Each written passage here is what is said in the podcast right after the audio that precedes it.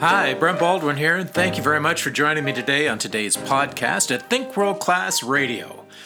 What I've been thinking about today is is addictions, and you know, so many people say, "Who me? I, I don't have one."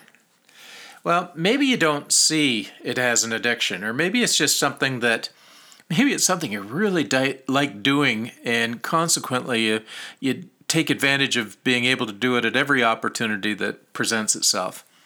You know, we, we soften the words around our addiction because we don't want to be seen as not being strong or independent, not being in control of our lives or, or even our desires.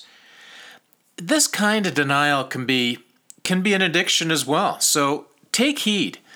We walk through life presenting to the world the illusion that I'm an island of strength in a sea of uncertainty, surrounded by by weak and maybe less disciplined people. I, we we public, publicly proclaim that I don't have a crutch, nor do I have any reliance on external stimuli or or or even self-indulgence for that matter. And to which I say, yeah, right.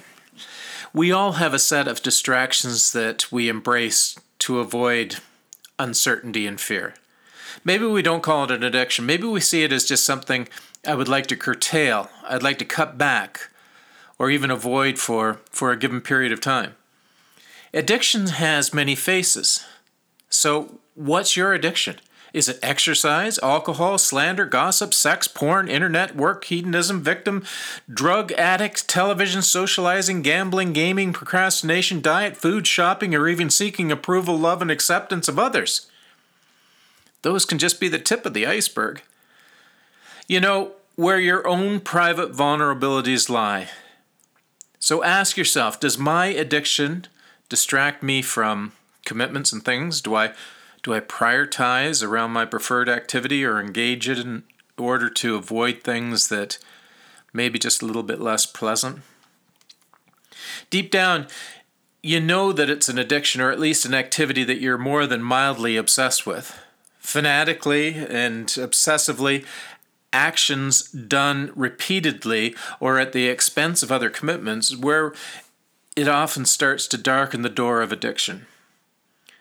All obsess- obsessive and addictive behavior, behavior has at its core a certain unsaleable air about it. We're prepared to rationalize the behavior, deny the obsession, even the ability to be self righteous about our need to engage in it. We're certainly resourceful when it comes to defending our addictions. We may even believe that it's good and it has within it a sense of duty, as is so often the siren call of the workaholic the truth is, addictive behavior, behavior is a way to run away from, mask, or avoid our feelings and ourselves. The answer isn't mutually exclusive to willful determination. You need to have a bigger why than that. It takes a willingness to explore. Introspection, understanding your motivations and accepting the reality also takes it also takes the openness and vulnerability necessary to attract and build a network of support and constructive alternatives. But start by asking ask yourself is this repetitive action serving my greater good? Or is it an addiction? See your addictions for what they are and always, always think world class. Thank you so much for joining me. Have a world class kind of day. Talk to you soon. Bye.